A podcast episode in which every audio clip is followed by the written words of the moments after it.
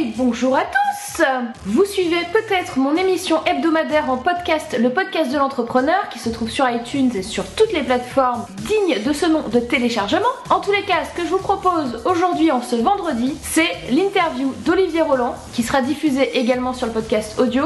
Et là, pour la première fois, on l'a en vidéo. J'ai un tout petit peu galéré pour le montage de cette vidéo, parce que déjà, on a différents flux, on a de l'audio qui se chevauche, on a des trucs un petit peu sympas. Et après, il faut le temps de compression de la vidéo, le temps de mise en ligne, le temps de tout ça. Et c'était une galère. Mais maintenant, tout va bien. Euh, juste pour info, il y a des moments où je n'apparais plus ou alors je suis figée. C'est normal. C'est juste que ben, j'ai des petits problèmes techniques d'enregistrement et notamment la fin de l'interview. On me voit juste en photo, euh, mais c'est parce que juste euh, en fait euh, ma caméra m'avait complètement lâché à ce moment-là.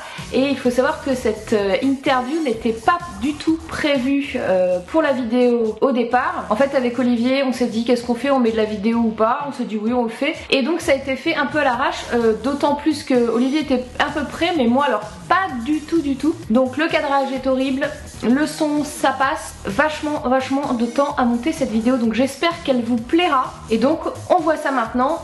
On a à peu près 45 minutes d'interview, c'est super intéressant. Je vous laisse regarder tout de suite. Bonjour Olivier Bonjour Morgane Je suis très contente de t'avoir sur le podcast de l'entrepreneur aujourd'hui. Euh, tu es un web entrepreneur français qui est incontestable aujourd'hui en France, aussi un petit peu à l'international, peut-être tout ce qui est Canada, enfin pays francophone, tout le monde te connaît. Est-ce que tu peux euh, nous faire un, petit débrief de, ton parcours Voilà, te présenter un petit peu, présenter un petit peu ton parcours. Oui, bien sûr. Bah écoute, donc moi j'ai arrêté l'école à 18 ans pour me lancer dans mon projet de création d'entreprise. Et j'ai créé ma première entreprise à 19 ans. Euh, donc c'était une super aventure. J'aime bien dire que j'ai un bac moins 2. Et, et, voilà, donc c'était une entreprise de services informatiques. Euh, qui euh, au début a, bah, j'ai fait beaucoup d'erreurs avec cette entreprise, mais bon, j'ai réussi à en faire une petite entreprise viable que, qui, a, qui, a, qui, a, vécu pendant 10 ans jusqu'à ce que je la revende. Euh, sous forme de portefeuille client pour me lancer dans une nouvelle aventure qui est une entreprise sur le web euh, qui est euh, l'entreprise que je dirige aujourd'hui. D'accord, donc là ça fait combien de temps exactement que tu as cette entreprise que tu diriges aujourd'hui? L'entreprise web, donc ma deuxième entreprise, je l'ai créée en mars 2010. Et c'est une maison d'édition sur Internet. Donc en gros, je suis blogueur, youtubeur et je vends des livres numériques et des formations. Donc ça fait 6 ans maintenant. Donc on dit souvent au bout de t'as une deadline, euh, au bout de 2 ans, la majorité des petites entreprises, que ce soit auto-entreprise ou euh, entreprise individuelle, se cassent la gueule. Donc là ça fait 6 ans. Donc là t'as passé largement ce cap-là quoi. Oui et en fait euh, les, chiffres officiels sont très intéressants. J'en parle d'ailleurs dans, dans, dans, mon livre qui sortira bientôt. c'est que en fait, y y a, le chiffre exact, c'est à peu près 50% des entreprises qui ferment dans les 5 ans après leur création. Et au bout de 3 ans, on est à peu près au tiers. Alors, c'est des chiffres qui varient un petit peu d'une année à l'autre, mais qui restent quand même étonnamment euh, proches. On est toujours aux alentours de 50%, aux alentours de 33%. Mais quand on regarde en fait, et c'est ça qui est intéressant, c'est que la plupart des gens, du coup, euh, s'imaginent que euh, ça veut dire que 50% des boîtes, que la moitié des boîtes font faillite au bout de 5 ans. Mais c'est faux. En fait, ça, ça, veut juste dire que la moitié des entreprises ferment. Mais il y a des tas de raisons pour ça et la faillite est juste une raison minoritaire. En fait, la plupart des entreprises euh, ferment pour des tas de raisons, d'ailleurs parfois qui n'ont rien à voir avec l'activité économique, euh, parce que, bah, je sais pas, le, créateur est mort ou euh, il a voulu passer à autre chose ou il y a eu d'autres perspectives, etc. Et quand on regarde véritablement le pourcentage d'entrepreneurs qui sont endettés euh, suite à euh, l'échec de leur entreprise, en fait, c'est assez faible si je me rappelle bien. On est de, de l'ordre de 11, 11% des entreprises euh, créées qui, qui amènent une dette à, à, leur créateur, ce qui est quand même assez faible. Ah oui, ah, c'est super faible par rapport justement au taux de cassage de gueule des boîtes, quoi. C'est incroyable. Oui, et en plus, quand on regarde le taux moyen d'endettement, en fait, il est aux alentours de 11 000 euros. Donc c'est pas non plus euh, délirant, tu vois. 11 000 euros, c'est vrai que c'est dommage d'avoir une dette de 11 000 euros, mais c'est pas non plus insurmontable. Euh, voilà, donc ça c'est pour démystifier un petit peu euh, ça. Et, c'est vrai qu'il y a beaucoup de gens qui, euh, qui ont peur de la création d'entreprise, mais quand on regarde les chiffres en tant que tel, on se rend compte que le risque est quand même assez mesuré. Ouais, c'est toujours pareil. Hein. Enfin, on peut avoir plein d'informations chiffrées. Après, il faut savoir comment les analyser, comment prendre du recul. On peut faire dire aux chiffres un peu tout ce qu'on veut. Et c'est vrai que c'est ce genre de messages qui peuvent alarmer les gens et en leur disant oui, de toute façon, il y a une entreprise sur deux qui ferme au bout de deux ans et tu t'arriveras pas. C'est un poids supplémentaire je pense, pour les créateurs d'entreprise, ça, non? Ouais, donc euh, n'ayez pas peur. C'est à dire. Et toi, est-ce que tu as senti un cap, un moment, pendant les 6 ans là, de, ta, de ta seconde entreprise, où tu t'es dit, waouh, là j'ai passé un cap en termes de peut-être de, chiffre d'affaires ou de business, ou est-ce que tu as senti un, moment où tu as eu un tournant dans ta boîte? Bah écoute, moi je t'ai donné mars 2010 comme date de création de ma deuxième entreprise, mais la vérité c'est que euh, je l'avais déjà expérimenté avant. Qu'est-ce que je veux dire par là? C'est que euh, moi, moi je me suis toujours lancé dans euh, mes nouveaux projets en ayant testé d'abord l'idée pour s'assurer de sa validité. Euh, je suppose que tu connais la méthodologie euh, Lean Startup. Euh, voilà, et, donc en gros la méthodologie Lean Startup, c'est de mettre sur le marché le plus rapidement possible ce qu'ils appellent le produit minimum viable, donc une sorte de prototype mais qui a les fonctions de base que bah, les, clients attendent, en tout cas qu'on s'imagine que les clients attendent, et puis de le tester en conditions réelles le plus vite possible pour éviter de, bâtir des, des, châteaux de cartes pardon, sur des hypothèses non testées. Et euh, j'ai toujours fait ça, même avant de connaître euh, la, la, la, méthode Lean Startup. Quand j'ai créé ma toute première boîte à 19 ans, je l'ai pas fait comme ça euh, parce que je fantasmais sur le fait. Enfin, si, je, l'ai fait parce que je désirais être entrepreneur, mais je me basais aussi sur des données réelles. C'est-à-dire que j'avais eu l'idée de, de, de, proposer du dépannage à domicile euh, pour, euh, pour les particuliers et je l'avais testé. J'avais passé une annonce dans un journal d'annonce local. À l'époque, j'avais investi 60 francs, j'avais eu 5000 francs de chiffre d'affaires. J'avais, tu vois, j'avais mis fait un test en, conditions réelles et j'ai fait exactement pareil pour ma seconde entreprise. C'est-à-dire que quand je l'ai créé, en fait, je savais déjà que ça, ça, ça allait fonctionner, que ça allait être rentable parce que ce que j'ai fait, c'est que pendant le moment où, je dirigeais ma première entreprise, j'ai pris du temps, donc c'était en 2008, pour me lancer sur Internet. J'ai créé mes premiers blogs, notamment le premier blog qui m'a fait rencontrer le succès, c'est Des livres pour changer de vie. Et euh, un an plus tard, j'ai lancé ma première formation et je l'ai vendue grâce à cette première entreprise. Donc quand j'ai créé ma deuxième entreprise, j'avais déjà en fait réalisé des ventes sur le web et je savais que ça allait marcher. Et déjà, ça a été euh, et, pourquoi je l'ai créé en mars 2010 Parce que je venais juste de réaliser un lancement euh, de, formation qui avait vraiment cartonné, puisque en gros le chiffre d'affaires que je réalisais sur Internet est passé de à peu près 300 euros par mois à 3000 euros par mois avec le tout premier lancement en décembre 2009, et en mars 2010 il est passé à 14 000 euros par mois. Et c'est là où je me suis dit, et c'est là où vraiment j'ai vu, euh, si tu veux, le, le plus gros gap dans cette entreprise. Et ce qui est rigolo, c'est que finalement il a eu lieu avant même sa naissance officielle. Euh, et euh, voilà, c'est aussi un message que, je veux faire passer euh, dans à peu près toutes mes vidéos, tout ce que je fais comme contenu, puis dans, mon livre. Donc, c'est que non seulement il n'y a, pas autant de risques que ce qu'on croit à se lancer dans l'entrepreneuriat, mais en plus il y a aussi des manières de le faire qui permettent, si tu veux, de d'expérimenter avec un minimum d'argent, de ressources, de temps, et en faisant en sorte que même si on se plante, ben euh, ben, je veux dire, il, ne se passe pas grand chose. Et qu'on s'engage pas, si tu veux, dans des trucs énormes, euh, du genre créer une entreprise avec tout ce que ça implique en termes de paperasse, de taxes à payer, etc., tant qu'on n'est pas sûr que notre concept est viable. Mais carrément, mais c'est très important ce que tu dis, et moi qui croise énormément d'entrepreneurs, c'est vraiment une question qui revient très souvent. C'est-à-dire que les créateurs sont en panique et se focus sur Waouh, il faut que je crée une boîte. Alors comment je vais faire? Je prends quel régime? Euh, Comment je fais des statuts? Enfin, ils se concentrent sur des points finalement avant de, de, de, faire le proof of concept, comme tu dis, et, et, ça leur prend toute leur énergie et finalement ils avancent pas. Et finalement, c'est des gens qui vont rester un an, deux ans, trois ans, quatre ans à se dire j'ai envie de créer ma boîte et qui vont pas franchir le pas parce qu'ils ont trop peur de cet aspect administratif alors que le focus doit pas être là. Le focus, il doit être sur le produit, sur le service que vous voulez sortir, quoi. Exactement. Et aujourd'hui, en France en tout cas, euh, je sais que ça existe dans d'autres pays comme le Maroc par exemple, euh, l'auto-entreprise, le statut auto-entreprise, c'est vraiment le truc le plus simple du monde. Euh, et il n'y a pas de raison de ne pas l'utiliser justement. moi, quand j'ai fait ce premier test, quand j'avais 18 ans, bah, je ne connaissais rien, j'ai fait ça au black, tu vois, j'ai rien déclaré. Aujourd'hui, on n'est même pas obligé de faire ça on peut faire ça euh, de manière complètement légale en, créant son auto-entreprise qui demande vraiment zéro paperasse, zéro tracas. et qui se crée en deux minutes en ligne. Et puis on a comme ça la structure suffisante pour, pour faire le test concrètement sur le terrain.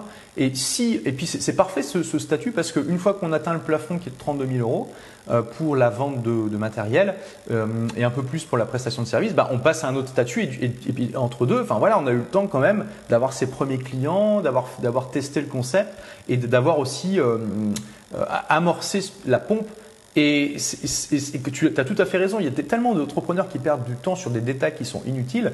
Euh, c'est ce que dit Michael Masterson dans son livre euh, Ready Fire M. Il dit tant que vous n'avez pas fait une vente, votre entreprise c'est juste un ensemble d'hypothèses non prouvées.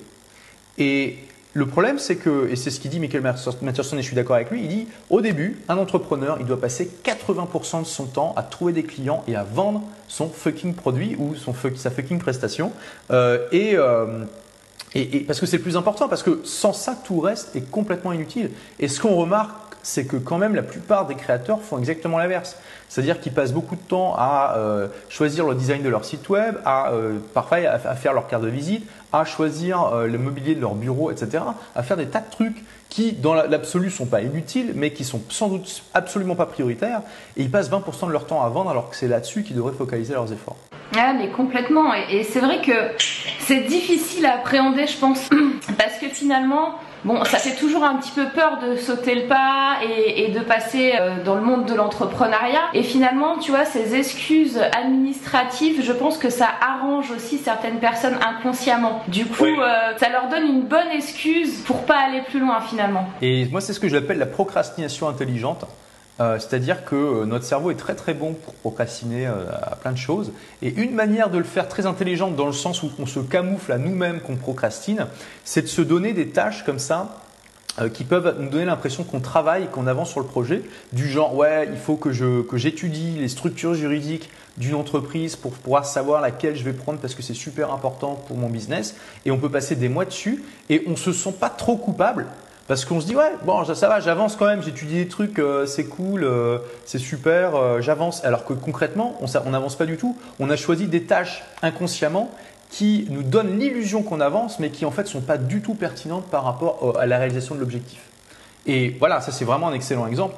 Aujourd'hui, la structure juridique, c'est l'auto-entreprise quand vous démarrez, vous vous emmerdez pas. Pour tester votre concept, et si ça marche, vous passez, vous, vous pourrez éventuellement vous prendre la tête sur la structure, mais en gros, aujourd'hui en France, il faut créer une SASU et puis voilà, ou une URL au pire. Mmh. Ouais, complètement. Et euh, donc toi, donc tu fais, tu me dis, tu fais tous tes projets en mode Lean Startup. Est-ce que tu as un autre euh, petit tips, une chose que tu, fais absolument à chaque fois que tu sors un produit ou un service euh, qui est incontournable? Oui, alors moi, donc en fait, ce qui est rigolo, c'est que le Lean Startup quelque part, je le faisais avant sans le savoir, un peu comme Monsieur Jourdain, si tu veux, il faisait de la prose sans le savoir. Euh, et donc quand j'ai eu le bouquin, euh, bon, bah, ça m'a conforté finalement dans, dans, mon, dans, ma méthodologie, en me donnant en plus quelques pistes supplémentaires pour améliorer ça. Mais il y a un truc que je fais encore, enfin que, que j'utilise personnellement, qui est même mieux que le Lean Startup. Ça permet carrément de voir dans le futur. Et euh, ça, je l'ai pas vu dans la méthodologie de startup. Après, c'est pas très dur de relier ça à ça. En gros, c'est tout simplement de vendre le produit avant de le créer. Alors souvent quand je dis ça, on me regarde avec les on me dit what? Mais comment tu peux faire ça? Ben en fait c'est pas compliqué. En plus on n'a on a, même pas besoin d'inventer un truc euh, nouveau. C'est juste de la précommande. La précommande ça existe depuis euh, je sais pas des milliers d'années et euh, ben ça permet de savoir si le produit va se vendre ou pas. Donc moi quand j'ai une idée de, produit, donc typiquement je vais vendre des formations sur le web pour aider des entrepreneurs ou des créateurs justement à, se lancer sur le web ou à, se développer sur le web. Euh, si j'ai une idée de, formation, ce que je vais faire, c'est que je vais, créer la, structure euh, de, cette formation, donc le programme, et je vais faire un webinar. Donc un webinar, c'est comme une présentation de PowerPoint, sauf qu'en en fait, on fait ça euh, sur le web.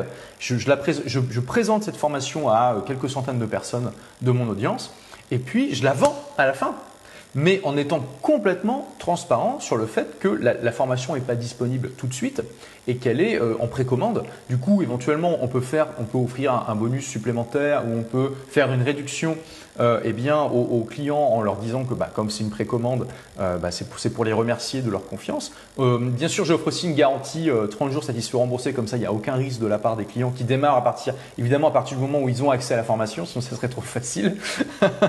et, puis je, je vois en fait, si je fais suffisamment de ventes à l'issue de ce webinar, je crée la formation.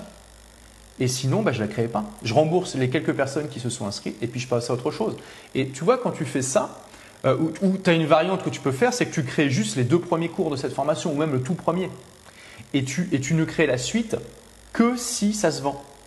Et quand tu fais ça, tu peux voir, imaginer à quel point ça te fait économiser des mois et des mois. Parce que la plupart des entrepreneurs, ils ont la, démarche complètement inverse. Ils passent des mois, voire parfois des années à créer leurs produits. Et puis parfois, ils se rendent compte que malheureusement, euh, bah, tout le monde s'en fout.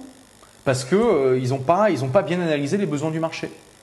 Et euh, ça me fait penser à un de mes élèves qui est Thierry Crignon du blog Nabismag. Et c'est assez croustillant finalement cette anecdote parce que Thierry Crignon, à la base, c'est un, il est, il est prof de marketing dans une école de, commerce prestigieuse euh, à Lyon. C'est un prof de marketing Internet. Donc Thierry Crignon, il est prof de marketing Internet. Il a, euh, il a suivi ma formation Blogger Pro bah, qui enseigne comment euh, utiliser un, blog pour créer, développer son business sur le web.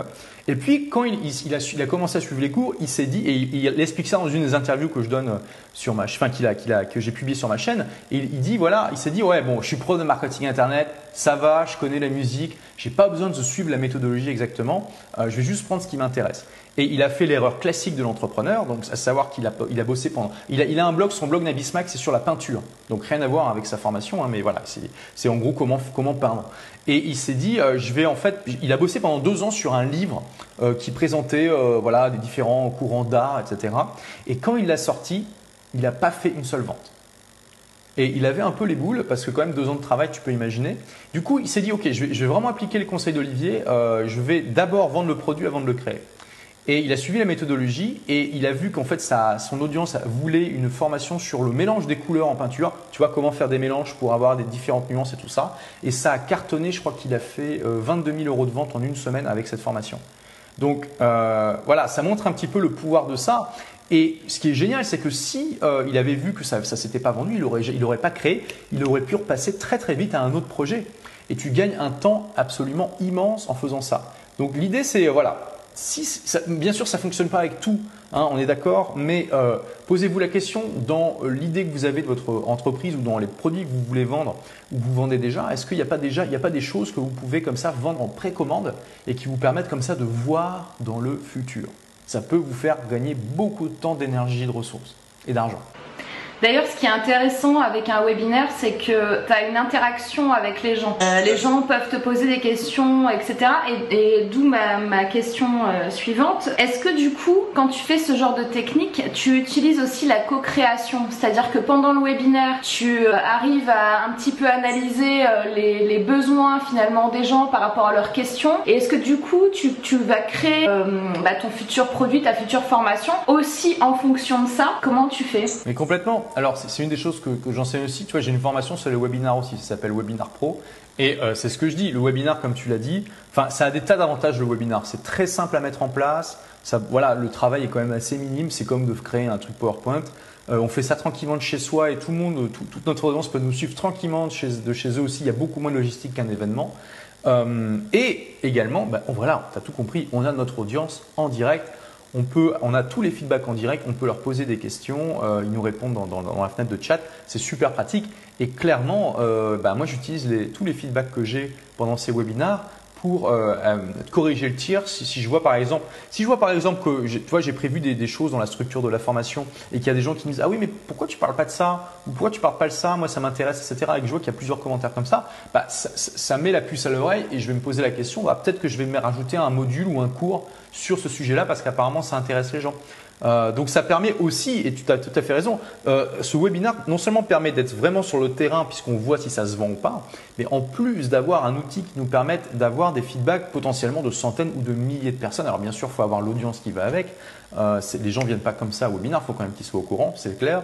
Mais voilà, potentiellement, on peut, euh, on peut avoir des, des, feedbacks comme ça de milliers de personnes et euh, c'est extraordinaire. Enfin, je veux dire, quand tu, quand tu penses, il y a, il y a 20, 20, ou 25 ans, pour avoir des feedbacks comme ça autant de personnes, il fallait beaucoup, investir beaucoup d'argent, de temps, euh, d'énergie, euh, alors qu'aujourd'hui, c'est très très simple. c'est vraiment énorme. Tu vas utiliser aussi tout ce qui est euh, sondage sur ta, sur ta mailing list, par exemple. quand tu es en train de penser à un produit, peut-être? Complètement. En fait, le sondage, le sondage, pour moi, il vient en amont du webinar. C'est-à-dire que et c'est rigolo parce que vraiment, il y a, en fait, il y, a, deux grandes parties dans mon livre. Il y a la première partie, c'est critique du système éducatif et comment contourner ses, limites. Et la deuxième partie, c'est comment créer une boîte avec le minimum de risques et maximum de chances de succès. Et je parle exactement de ça. donc, en gros, la, méthodologie, c'est de faire un, sondage auprès de son audience. Alors déjà, on peut se dire, ouais, ok, génial, mais quand on n'a pas d'audience, bon, une audience, ça se bâtit et ce qui est génial, c'est que ça, peut se bâtir euh, vraiment à temps partiel à côté d'un emploi ou d'études. Et on peut sans trop difficulté se bâtir une audience de quelques centaines de personnes qui sont intéressées par un sujet en particulier. Et une fois qu'on a cette audience, notamment dans une mailing list, mais ça peut aussi être sur YouTube, etc., euh, ou sur Facebook par exemple, ben, on va lui envoyer un sondage et il y a différentes questions à poser pour savoir ce qui intéresse vraiment les gens en termes de produits. Et il y a une question qui est tellement efficace que euh, j'aime bien, bien dire que c'est une question magique. Euh, c'est euh, la question est la suivante, c'est quel est votre plus gros problème ou votre plus grosse frustration en relation avec et là, euh, bah, tu mets le domaine dans lequel tu es. Donc, si par exemple, j'en sais rien, moi, tu, tu te dis, ouais, je vais inventer un collier anti-puce révolutionnaire ou pour les chiens, tu vois, tu peux dire, voilà, quelle est votre plus grosse frustration aujourd'hui en, rapport avec votre, avec votre chien, la santé de votre chien, des trucs comme ça, pour voir si ça, si c'est vraiment, ça intéresse les gens. Ou pour, pour, pour, prendre un exemple plus général, si je suis dresseur de chiens et que je, et que je veux faire une formation euh, auprès des, pour, pour, aider les gens à, mieux dresser leur chien, je vais leur demander quelle est votre plus grosse frustration aujourd'hui en relation avec votre chien. Si j'ai un blog sur le judo, je vais demander quel est votre plus gros problème, votre plus grosse frustration en relation avec votre pratique du judo. Et ce qui est génial, c'est que quand les gens répondent à ça, en fait, ils vous donnent le produit que vous devez créer. Parce que c'est pas compliqué. Est-ce que tu penses, Morgane, euh, que euh, si tu, as, tu, as, tu crées un produit qui va aider les gens à, résoudre leurs plus gros problèmes, leurs plus grosses frustrations, ils vont être motivés pour l'acheter? Ah ouais? bah, Évidemment. Évidemment, et ça c'est la clé, tu vois, c'est la clé. Euh, le sondage, ça permet vraiment, et cette question notamment, ça permet vraiment de, comprendre ce que veulent vraiment, vraiment les gens. Et après, attention, c'est pas un outil magique. Parfois, on peut avoir l'impression qu'on a bien compris l'audience et on l'a pas compris. Donc, c'est juste, c'est comme pour tout l'entrepreneuriat, il y a toujours un risque, mais on utilise des outils qui permettent de réduire l'incertitude. Euh, et cette, question et le sondage de manière générale, c'est vraiment un outil qui est exceptionnellement efficace et qui, encore une fois, à partir du moment où on a développé l'audience, ça coûte rien, on envoie un email, on peut obtenir des centaines de réponses, c'est absolument extraordinaire. Donc le sondage permet, permet d'avoir l'idée du produit et ensuite on va le proposer en webinaire et le vendre en précommande. Et tout ça, ça permet de réduire le risque à presque zéro puisque en gros, euh, s'il ne se vend pas, bah, on passe à autre chose et puis euh, on n'a pas perdu six mois à créer un produit dont personne ne veut. Ouais, complètement. Et puis en plus, ce qui est bien dans cette méthodologie-là, c'est que les gens aiment bien donner leur avis. Mais c'est possible, écoute. Parfois, c'est un peu difficile d'amener les gens sur le, sur le, euh, sondage, mais euh, c'est quand même. Voilà, moi, ce que je recommande, c'est d'avoir au moins une centaine de réponses. Euh, et par contre, ce qui est sûr, c'est que quand quelqu'un a démarré un sondage, en général, il va jusqu'au bout, à moins que vous ayez vraiment fait un truc qui dure 50 pages, mais ce n'est pas le but. donc voilà, il faut motiver les gens à aller sur le sondage. il y a plusieurs méthodes pour ça, mais une fois qu'ils sont dedans, normalement, ils le finissent. D'ailleurs, c'est quoi? C'est genre 5 à 10 questions max, un truc comme ça? Hmm, ouais, une dizaine, une quinzaine de questions, euh, c'est bien. Parce qu'il faut, c'est aussi utile, si tu veux, de demander des questions démographiques. Donc voilà, euh, âge, sexe, euh, catégorie socio-professionnelle, études, ce genre de choses. Parce qu'après, ça va nous aider à, déterminer l'avatar de notre client. Donc l'avatar, c'est tout simplement le client type, une sorte de portrait robot de, la personne qui est intéressée par notre produit. Et du coup, après, dans toute notre communication, il peut y avoir plusieurs avatars, hein, pas seulement un. Et dans toute notre communication, après, on va vraiment penser à cet avatar en permanence et pas juste euh, parler à n'importe qui, en fait. Et c'est très important aussi pour l'efficacité du marketing. Ouais, et puis du coup, tu peux avoir du coup plusieurs messages market en fonction de ton avatar et les rediriger vers euh, des landing pages différentes, etc. Quoi. Oui, tout à fait. C'est pas mal. Euh, tu parlais tout à l'heure de ta chaîne YouTube. Donc, euh, dis-nous un petit peu. Donc, tu as une chaîne YouTube depuis combien de temps? Tu fais une vidéo par jour depuis un petit moment, je crois également? Oui, alors ma chaîne YouTube officiellement, je l'ai créée en 2009, mais en fait, pendant des années, j'ai pas eu de stratégie YouTube particulière. Euh, dans le sens où pour moi, j'avais créé une chaîne YouTube, c'était juste pour pouvoir mettre mes vidéos quelque part et ensuite les intégrer à mes blogs. Euh, je ne voyais pas YouTube comme une plateforme à part entière. Mais effectivement, euh, j'ai changé d'avis progressivement. En fait, en février 2014, je suis parti deux mois aux Philippines et je me suis dit, j'ai été inspiré par un entrepreneur français que, que je venais juste d'interviewer qui s'appelle Gauthier Tout le Monde, je ne sais pas si tu connais. Euh, et Gauthier, tout le monde, il, avait fait l'objet de pas mal d'articles dans les médias il y a en 2013 parce qu'il avait fait un défi un peu fou. C'est qu'il était parti pendant 40 jours dans une île déserte en Indonésie et il voulait montrer qu'il pouvait toujours gérer son entreprise de là-bas. Il voulait montrer en fait ce qu'on pouvait faire, ce qu'amenaient comme possibilité les nouvelles technologies. Et euh, voilà, il est vraiment parti dans une île déserte, toute petite. Il n'y avait rien. Il y avait un chien, des poules, euh, voilà, c'est tout. Il avait euh, tout son matériel informatique en double. Il avait donc des panneaux solaires, deux téléphones satellites qui lui permettaient de se connecter à Internet. Et puis il gérait son entreprise, qui est une, entreprise qui est dans le nord de la France et qui, en gros, est une entreprise qui dit des magazines. Je crois qu'il y a un magazine sur l'immobilier, un autre sur la philatélie. Donc tu vois, pas des entreprises très Internet. Euh, et, quand j'ai vu ça, je me suis dit, ouais, c'est génial. Et comme il était juste à côté de chez moi, parce que moi là-bas je suis de Lille, je l'ai rencontré, on s'est interviewé, et c'était juste avant que je parte aux Philippines. Et je me suis dit, waouh, ça m'inspire quand même. Euh, du coup, euh, je, vais me lancer un défi aussi, pas aussi hardcore que lui, mais aussi un défi pour montrer ce qu'on peut faire en termes de, de nouvelles, avec les nouvelles technologies. Donc je me suis dit, je vais partir, je vais faire une vidéo par jour pendant 60 jours pour, pour ma chaîne YouTube pendant que je suis à l'autre bout du monde. Et euh, c'était donc voilà, j'étais vraiment dans, le paradis sur terre, dans des îles incroyables aux Philippines, et j'avais un accès 3G. Voilà, c'est très facile aujourd'hui d'avoir des accès 3G. Même euh, en haut de l'Everest, il y a une antenne 3G maintenant. Euh, et, j'ai publié comme ça une vidéo par jour pendant 60 jours. Et j'ai tellement adoré, et mon audience a tellement adoré, qu'en fait, j'ai décidé de continuer. Et j'en ai fait 465 d'affilée, pendant 465 jours. Et, du coup, la, chaîne YouTube a vraiment décollé à partir de ce moment-là.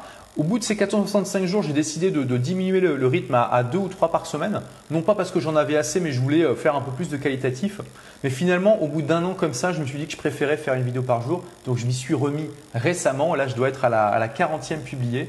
Euh, et là, je me suis lancé dans un défi d'en faire une par jour pendant 365 jours. Donc on verra. Peut-être que je vais tellement aimer que je vais faire ça pendant 10 ans, j'en sais rien. Mais euh, voilà, en tout cas, j'adore ça. Donc là, tu t'es remis à une vidéo par jour parce que justement, bah, moi, c'est un truc très bizarre, tu vois, parce que je viens de lancer ma chaîne YouTube vraiment euh, la semaine dernière. On en parlait tout à l'heure. Et, et, en fait, ce week-end, j'ai pas tourné de vidéo. Et eh ben, ça a été dur de reprendre le tournage après avoir fait ce break-là, alors que dans la semaine, enchaîner une vidéo par jour, c'était facile. Écoute, moi, moi, j'ai pas trop de mérite euh, par rapport à ça parce que j'ai toujours adoré ça. Et euh, il y a eu des fois où je me suis dit, ah zut, il faut que je fasse une vidéo, ça m'embête un peu. Mais de manière globale, euh, ça prend pas très longtemps. Et euh, j'ai adoré faire ça. Par contre, moi, ce qui, m'arrive souvent, c'est que je tourne deux, trois vidéos en même temps. Euh, je fais pas une par jour en termes de tournage, je fais une par jour en termes de publication. Et parfois même, je me fais des jours où je fais 5-6 vidéos, comme ça je suis tranquille pour une semaine. par exemple, je suis allé à Burning Man en, en, 2014, qui est un festival incroyable dans le désert du Nevada à 6 heures de route de San Francisco. Et euh, voilà, il n'y avait pas de connexion Internet pendant une semaine. C'est vraiment, on était au milieu du désert. Donc j'avais prévu le coup. J'avais juste fait mes vidéos en avance. Et puis, euh, et puis voilà, j'en ai, tourné quelques-unes sur place puis que j'ai que uploadé après. Euh, et là, pareil, je dois avoir à peu près une semaine, dix jours de vidéos d'avance. Ça permet, si tu veux, d'avoir un tampon. et bah, comme ça, si jamais il t'arrive quoi que ce soit, tu, tu, perds pas le rythme de publication. Euh, et puis voilà, s'il y a des jours, tu vois, où tu, te dis, tiens, je vais pas faire grand chose aujourd'hui comme travail, tu te fais une journée marathon, tu tournes 10 vidéos. Euh, j'ai un élève, Romain Collignon, du blog Décodeur du non-verbal. Euh, lui, il s'était dit, je vais faire un défi pendant 30, de 30, 30 vidéos en 30 jours. Et il a tout tourné en deux jours, je crois. Bah oui, bah, tu prévois un peu les sujets à l'avance, puis après tu enchaînes. Euh, tu vois, en batchant comme ça, en regroupant les, tâches similaires, tu, gagnes en productivité. Bah, il y a le tournage, et puis après, il y a le montage, il y a la publication. Ouais, alors moi, le montage, euh, si au début, quand je me suis lancé en ce défi, j'avais un jeu, c'était un jeu vidéo pour moi. C'est-à-dire, je, je, le concept était simple, c'était ça allait directement de l'iPhone à YouTube. Il n'y avait aucun montage. Donc le jeu vidéo, c'était quoi? C'était que j'ai un sujet, je dois parler de ça, et puis tant pis si je me plante au milieu, tant pis si, euh, si je bafouille, etc. C'est comme si je parlais à des gens en vrai. Parce que finalement, c'est pareil quand tu es sur, sur scène, par exemple, tu parles à des centaines de personnes. Euh, enfin, je sais pas si c'était déjà arrivé, mais voilà, ou même à des dizaines. Enfin, à un moment, tu peux te planter dans ton truc. C'est pas pour autant que tu vas dire ah attendez, on l'a refait. Du coup, non, bah tu continues, puis c'est tout, quoi. Puis personne t'en veut. Donc, euh, bah, c'est pareil en vidéo. Tu peux très bien faire ça. Après, tu peux monter, tu essaies de monter en qualité au niveau du montage, mais euh, au début, t'es pas obligé. Euh, et, c'est vrai que j'aurais jamais pu euh, faire une vidéo par jour comme ça si je devais en plus faire du montage. Donc c'était directement de l'iPhone à YouTube et j'étais très content comme ça. Et du coup, par contre, euh, quand, j'ai vu que, que j'adorais faire ça et que la chaîne YouTube commençait à décoller, je crois que c'est à peu près au, bout de 150 vidéos. Là, je me suis dit, ok, bon bah on va monter un petit peu en qualité. J'ai pris un, monteur tout simplement qui, qui a commencé à monter mes vidéos et du coup à rajouter de la musique, des images, des effets spéciaux, ce genre de trucs. Euh, parce que voilà, le montage, ça peut vraiment être très facilement externalisé. Mais je ne recommande pas le, le faire tant qu'on ne se rend pas compte que la chaîne euh, eh bien, décolle vraiment et puis aussi qu'elle amène du business à l'entreprise, évidemment. Mais voilà, au début, moi je recommande vraiment keep it simple. C'est vraiment évite le montage. À moins que tu veuilles te faire juste moins, moins, moins qu'une vidéo par jour, mais sinon c'est compliqué quand même. Et dans les trucs un peu chiants, euh, je me suis rendu compte d'une chose, c'est que les sous-titres sur les vidéos YouTube ont l'air d'avoir pas mal d'importance, notamment dans le référencement, etc. Et euh, tu vois, là, moi pour l'instant, j'ai mis en automatique, mais j'ai l'impression que ça rend vraiment tout pourri. Ouais, ça l'est. mais en même temps, là, tout de suite, euh, j'ai pas forcément le, temps nécessaire pour me lancer dans la retranscription complète de toutes mes vidéos là en en faisant une par jour en ce moment. Pareil, ça se, ça se externalise, hein. faut, faut pas faire ça soi-même, ça n'a aucun intérêt. Euh, moi, je passe par une boîte euh, de Madagascar qui s'appelle Ilodata et qui, en gros, te facture, je crois, c'est 1 euro la minute. Donc, en gros, une vidéo de 5 minutes va te coûter 5 euros. Alors, la transcription est pas ultra top qualité, mais elle est suffisante pour faire des sous-titres YouTube. Tu as raison de dire que ça a un impact sur le référencement au niveau de la longue traîne, c'est clair. Et euh, en fait, ce qui est bien, c'est qu'effectivement, comme tu l'as dit, la fonction de sous-titrage automatique de YouTube est complètement pourrie. Par contre, si tu uploads une transcription texte de ta vidéo, YouTube sait très très très bien la faire matcher avec ce que tu dis.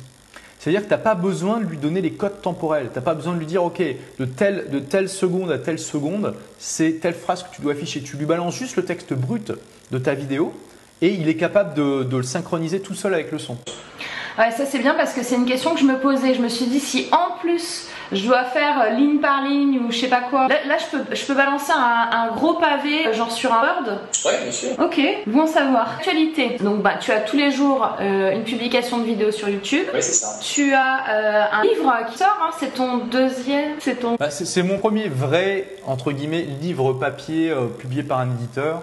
Donc c'est tout le monde n'a pas eu la chance de rater ses études. Bon, j'en ai déjà parlé un peu dans cette vidéo, qui sort donc le 23 septembre. Et voilà, il y, a, trois grandes parties, enfin deux, mais la, première elle est divisée en même deux sous-parties. En gros, la première partie c'est critique du système éducatif. Pourquoi il est euh, de plus en plus obsolète, il se fait de plus en plus disrupter et il est incapable de se réformer à une vitesse suffisante. Deux, du coup, comment hacker soi-même son éducation pour apprendre efficacement tout au long de sa vie. Et puis trois, comment créer son entreprise avec euh, bah voilà, le minimum de, de risques et le maximum de chances de succès. Et je parle notamment en détail de toutes ces techniques, toutes ces méthodes pour euh, eh bien, voir dans le futur et puis euh, euh, tester les idées avant de se lancer dans des grands projets. Super intéressant et du coup bah, il sera disponible en librairie Oui complètement dans toutes les bonnes librairies francophones en France, en Belgique, en Suisse, au Québec et sur le Kindle pour tous les expatriés. C'est ce que j'allais te demander, Kindle. Et est-ce qu'il va être traduit? Alors déjà, il est déjà il sort en français. le but en fait, c'est de, toucher un maximum de personnes avec ça. Moi, pourquoi j'ai écrit ce bouquin? Bon, pour plein de raisons, mais notamment parce que euh, je trouve qu'en France, on manque d'état d'esprit entrepreneurial. En France, et puis voilà, en francophonie de manière, générale, même si c'est moins le cas en Suisse et, au Québec, euh, je trouve qu'on manque d'état d'esprit entrepreneurial. Et je pense qu'une des raisons, c'est qu'on ne dit pas assez aux gens qu'il y a une autre voie que le métro boulot dodo, tu vois, de passer son diplôme et puis de prendre sa retraite 40 ans après enfin 40 ans si on a de la chance, parce qu'on se dit, vu, comment ça évolue, on va sans doute euh, prendre sa retraite à 70, 75 ans. Euh, et, euh, et, on leur a dit pas assez. Moi, je pense qu'il y a en France, il y a plein de, de, de, de braises, tu vois, potentielles, euh, qui peuvent faire des, des, incendies gigantesques, mais elles se sont fait arroser toute leur vie. Et, moi, j'aimerais être juste la, petite brise qui fait, qui fait en sorte qu'elles prennent et qu'elles se lancent dans l'entrepreneuriat parce qu'en leur disant, voyez, enfin, il y a des tas de gens, tu vois, ils, sont, ils, sont, ils ressentent un malaise par rapport au système, ils se sentent pas bien dans le système éducatif ou après dans le système de l'emploi. Euh, extérieurement, ils peuvent avoir tous les sites de la réussite, ils peuvent avoir un super boulot, une belle maison, etc. Mais ils se sentent un peu morts à l'intérieur, ils ressentent un peu l'appel, si tu veux, de la liberté, de l'indépendance, de l'entrepreneuriat. Mais ils savent pas trop comment y répondre, ils savent pas. Hum, et puis, tu vois, ils, peuvent être influencés par des mythes dont on a parlé que 50% des entreprises font faillite, alors que c'est pas vrai. Euh, donc voilà, j'essaie vraiment dans mon livre de, leur, montrer euh, bah, comment réussir en dehors du système. et non seulement bah, je m'appuie sur mon expérience et celle de centaines d'entrepreneurs, mais aussi beaucoup sur la science, puisque j'ai fait énormément de recherches euh, pour ce livre. Il y a, il y a eu jusqu'à 4 assistants de recherche qui bossaient pour moi euh, en même temps pour ce livre. Et il y a quand même plus de 400 références scientifiques pour appuyer euh, mes propos. D'accord, donc c'est pas de la rigolade. T'as mis combien de temps pour. euh, pour- C'est- pas de la rigolade, non, non, j'ai vraiment. euh, C'est un livre très ambitieux. J'ai mis 3 ans et demi à l'écrire. Il fait quand même 620 pages. Alors, c'est son gros défaut, hein, il, est, il est énorme. Vous allez aussi pouvoir l'utiliser pour faire de la muscu. Euh, et, et- et voilà, mais et je sais qu'il y a plein de gens qui vont l'acheter, qui vont pas le lire en entier. Mais voilà, moi j'ai vraiment conçu ce bouquin pour. euh, euh, c'est le manuel du rebelle intelligent au 21e siècle. Tout simplement. Eh, tiens, et pourquoi t'as pas pris ce titre-là? Écoute, euh, il y, a- il y a eu plein de titres que j'ai envisagés. Je me suis demandé à ma communauté ce qu'ils en pensaient. Finalement, c'est- tout le monde n'a pas la chance de rater ce titre qui a, qui a, qui était le meilleur, celui que les gens préféraient, qui était le plus performant dans les tests. Donc, euh, voilà, puis j'adore ce titre. De toute façon, Ouais, il est bien. Et, et il correspond très bien à la philosophie de mon livre. Ouais. Et alors, en parlant de livres, si il y a un livre que tout entrepreneur euh, en réflexion de création ou vrai entrepreneur, ou entrepreneur établi ou serial entrepreneur, enfin, quel que soit le niveau d'entrepreneuriat, est-ce que s'il y a un livre à lire, donc mis à part, tout le monde n'a pas eu la chance de rater ses études, bien sûr, euh, s'il y a un livre à lire, lequel tu, tu, tu recommanderais absolument, qu'il faut absolument, absolument avoir lu dans sa vie Bon, la réponse est évidente pour tous ceux qui me suivent un petit peu, c'est euh, La semaine de 4 heures de Tim Ferriss. Euh, je pense qu'on on a le droit de pas être d'accord avec ce livre, mais que tout entrepreneur ou aspirant entrepreneur devrait l'avoir lu. On peut pas ne pas l'avoir lu. C'est pas possible. Euh, parce que ça- c'est juste une approche qui est tellement différente de l'entrepreneuriat, de tout ce qu'on a l'habitude d'entendre, que ça mérite, de, ça mérite réflexion en fait. Et ça mérite de découvrir cette approche. Euh, après voilà, c'est pas un livre parfait, mais moi c'est un livre qui a complètement changé ma vie. Euh, je ne serais pas là en train de parler avec toi si je l'avais pas lu. C'est ça, c'est ce livre qui m'a donné envie de me lancer sur le web. Bah moi c'est pareil donc euh, je comprends. Et euh, moi j'ai une, théorie qui est que les alors effectivement je suis d'accord avec toi le livre est pas parfait etc ma théorie des gens qui sont vraiment anti anti semaine de 4 heures c'est qu'en fait ils l'ont pas lu. Ou genre ils ont lu euh, quelques lignes ils ont regardé le titre ils ont lu quelques lignes et ils ont dit ouais c'est de la merde ou ouais on peut pas travailler 4 heures par semaine enfin. Alors qu'en fait c'est pas c'est pas ça Exactement. Bah, en fait, c'est une très bonne manière de. Tu as tout à fait raison. D'ailleurs, j'en ai même discuté avec l'auteur quand je l'ai interviewé. Euh, c'est une très bonne manière de voir si les gens ont vraiment lu le livre ou pas. C'est si la personne croit que le livre parle de que l'objectif du bouquin c'est d'apprendre à travailler 4 heures par semaine, ça montre qu'il n'a pas lu le bouquin ou il l'a pas bien lu. Parce que quand tu le lis vraiment, tu te rends compte que c'est pas le cas et et l'auteur explique dans le bouquin que c'est un titre marketing qu'il a trouvé suite à un test. Euh, donc c'est la preuve, enfin déjà ça te permet de séparer les gens, les lecteurs sérieux des lecteurs qui ont juste survolé. Euh, et, voilà, après je pense qu'on peut l'avoir lu euh, sérieusement et ne pas être d'accord quand même, tu vois, pour différentes raisons.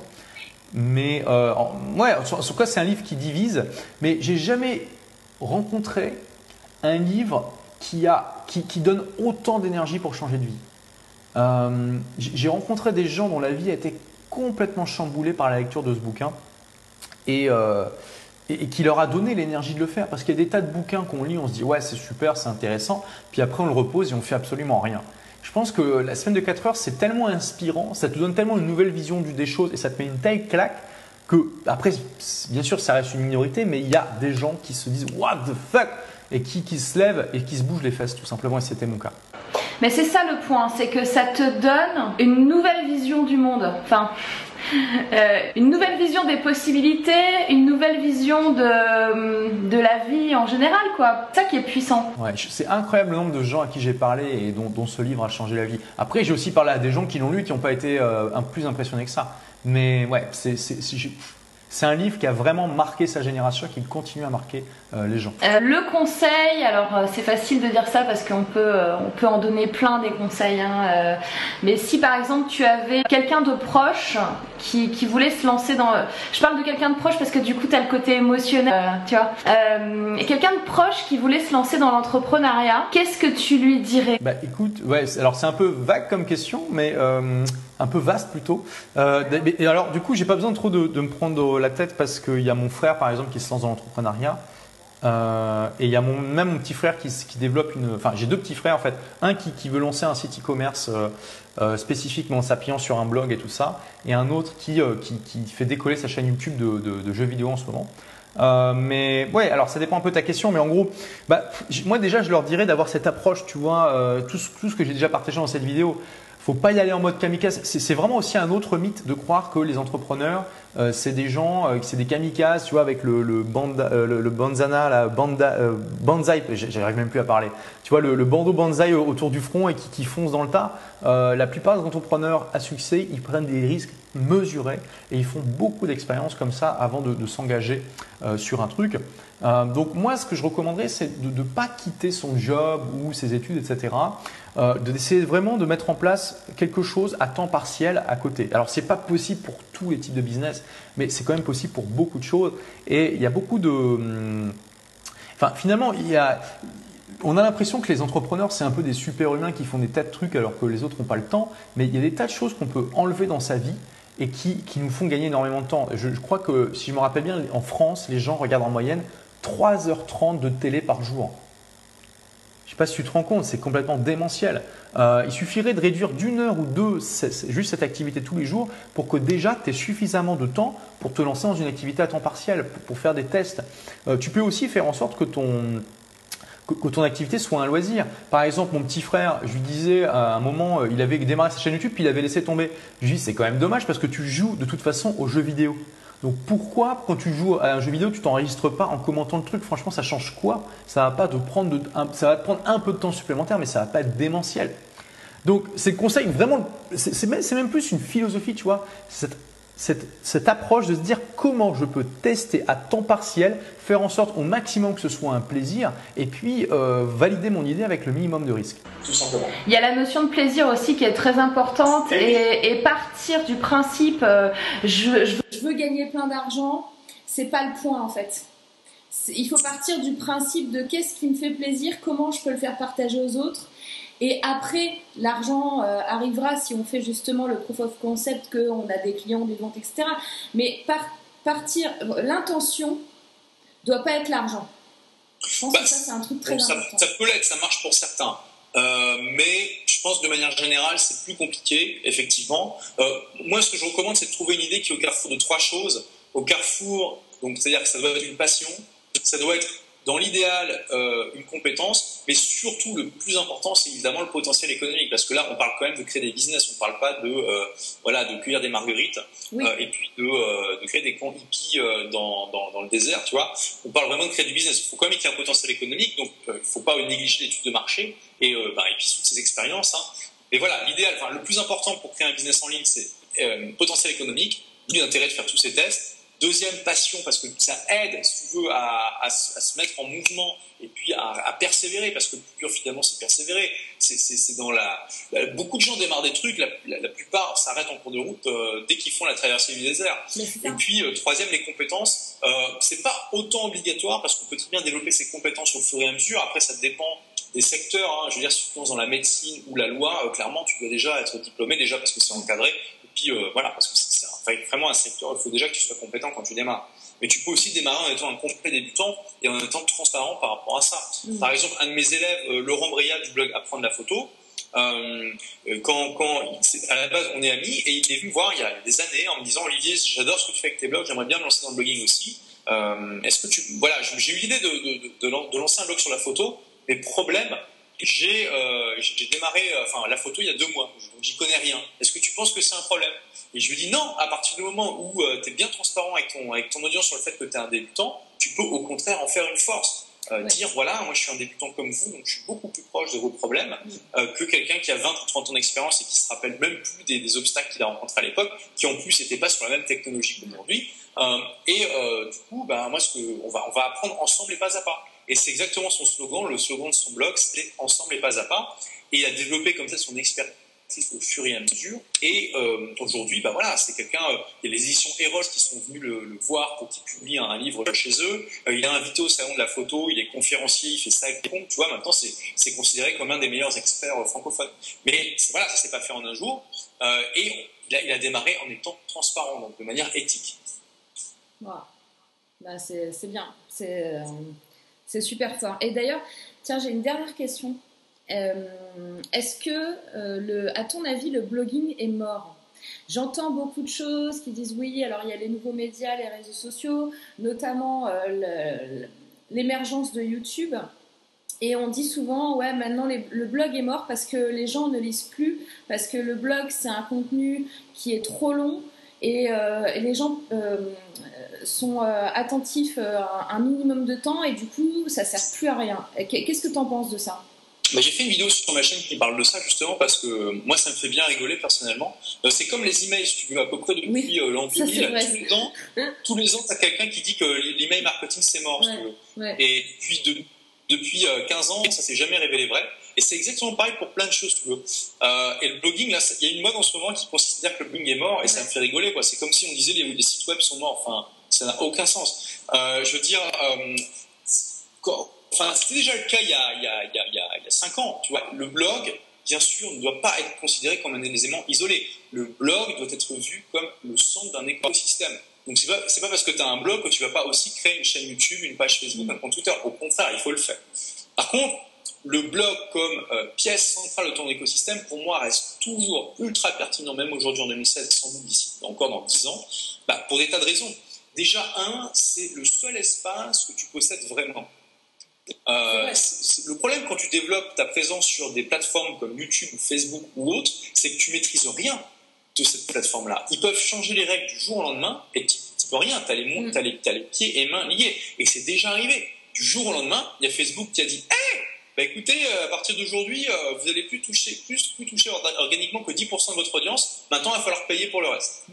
Super. Donc, il y a des gens qui avaient bâti euh, leur audience pendant des années sur Facebook, puis du jour au lendemain, ils ont dû payer pour toucher les gens qui les suivent. C'est quand même assez fou, quoi. pareil, sur Instagram, tu peux, tu peux développer un, compte. Là, je suis tombé sur un compte récemment d'une, je sais plus qui m'en a parlé, d'une femme qui, faisait des, dessins érotiques, mais, mais, très artistiques, tu vois, vraiment très jolis. Elle avait bâti pendant un an, elle avait bossé très dur pour, euh, développer son compte Instagram pour qu'il y ait 60 000 followers. Et du jour au lendemain, son compte s'est fait supprimer parce qu'apparemment, ça allait à l'encontre des. Euh, tu sais, parfois les Américains, ils sont un petit peu prudes. Ah bah. euh, ils font pas forcément la différence entre de l'art érotique et puis du porno. elle s'est fait supprimer son compte. Un an de travail ah à la poubelle. donc, voilà, c'est quand même un point important. Sur un blog, la plateforme vous appartient, vous faites absolument ce que vous voulez. Et quand je dis blog, ça peut être site web aussi. Après, c'est sûr qu'on est aussi dépendant de certaines choses sur un blog, notamment de l'algorithme de Google qui peut changer. Mais l'algorithme de Google, il est beaucoup plus stable que euh, une plateforme comme Facebook. Euh, et puis, on sait que Google ne va pas dire du jour au lendemain, hey, maintenant, si vous voulez vous positionner sur le moteur, il va falloir payer. Tu vois, c'est pas possible, c'est pas dans leur business model. Bah, c'est déjà le cas. Deuxième facteur très important qui, euh, qui, montre toujours l'importance du blog, c'est le taux de conversion. le, alors, qu'est-ce que j'appelle taux de conversion En gros, c'est du trafic vers votre objectif. Moi, ce que je recommande, c'est de faire en sorte de, faire inscrire les gens à une mailing list. Euh, c'est une très bonne étape pour développer la relation avec eux et ensuite leur proposer des produits. Le problème de toutes les plateformes comme Facebook, YouTube, c'est que c'est très difficile de faire venir, de faire sortir les gens de cette plateforme et les faire s'inscrire à une mailing list. Sur YouTube, par exemple, quand tu as 2% de conversion, c'est-à-dire que sur 100 vues, tu vas avoir deux personnes qui s'inscrivent à ta mailing list, tu es un dieu vivant. Ah oui. Tu, te balades dans la rue, tu brilles, euh, tu genouilles devant toi, tu es un dieu vivant. Quand tu as 2% de conversion sur ton blog, tu es une sous-merde. Oui, c'est vrai. C'est pas perdre. Donc, voilà, je veux dire, sur un blog, tu peux obtenir 5 à 10% de conversion. C'est énorme. Ça veut dire que euh, à trafic égal, un blog t'amène 5, 10 fois, euh, non, je dis bêtise, euh, de, 3 à, à 10 fois plus de de, euh, de conversion. De, de, de, gens qui s'inscrivent. Ça fait une différence énorme dans ton business. Euh, donc euh, voilà, c'est une erreur de croire que le blogging est mort. Et tout ce qu'on dit, oui, les, gens ils, disent moins qu'avant, mais les gens ils ont jamais déjà un, ils ont déjà jamais beaucoup lu. Et deux, c'est pas parce que tu fais des vidéos sur YouTube que tu peux pas aussi les mettre sur ton blog. Ouais. Donc, voilà, donc enfin voilà, ça, ça vient. Je pense que cette nouvelle mode, ça vient notamment en partie de, marketeurs qui vendent des produits qui mettent pas en avant les blogs. Mm. donc c'est un peu une stratégie marketing. Puis après, tu vois, il y a des gens qui, qui savent pas vraiment ou qui, euh, relaient un petit peu ça sans réflexion. Mais quand on analyse vraiment euh, le fond des choses, on se rend compte que bah, c'est comme, pour toutes les annonces de, euh, beaucoup d'annonces de telle technologie est morte et qui s'est avérée, avéré fausse. Ouais, complètement.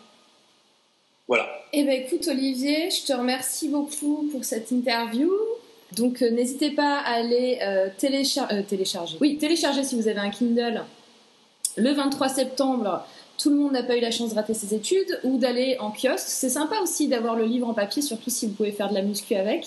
Bah, tu peux faire la muscu avec. Génial. Je vous mettrai tous les liens de toute façon, la chaîne YouTube d'Olivier, qu'il faut, tout ce qu'il faut que, que, vous ayez pour retrouver tout ce que fait Olivier sous le podcast. Et puis, bah, je vous dis à tous à la semaine prochaine. à bientôt Olivier. À bientôt. Ciao.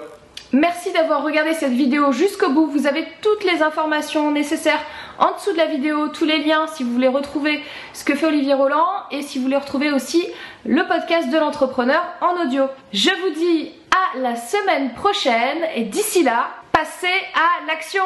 À lundi, bye bye.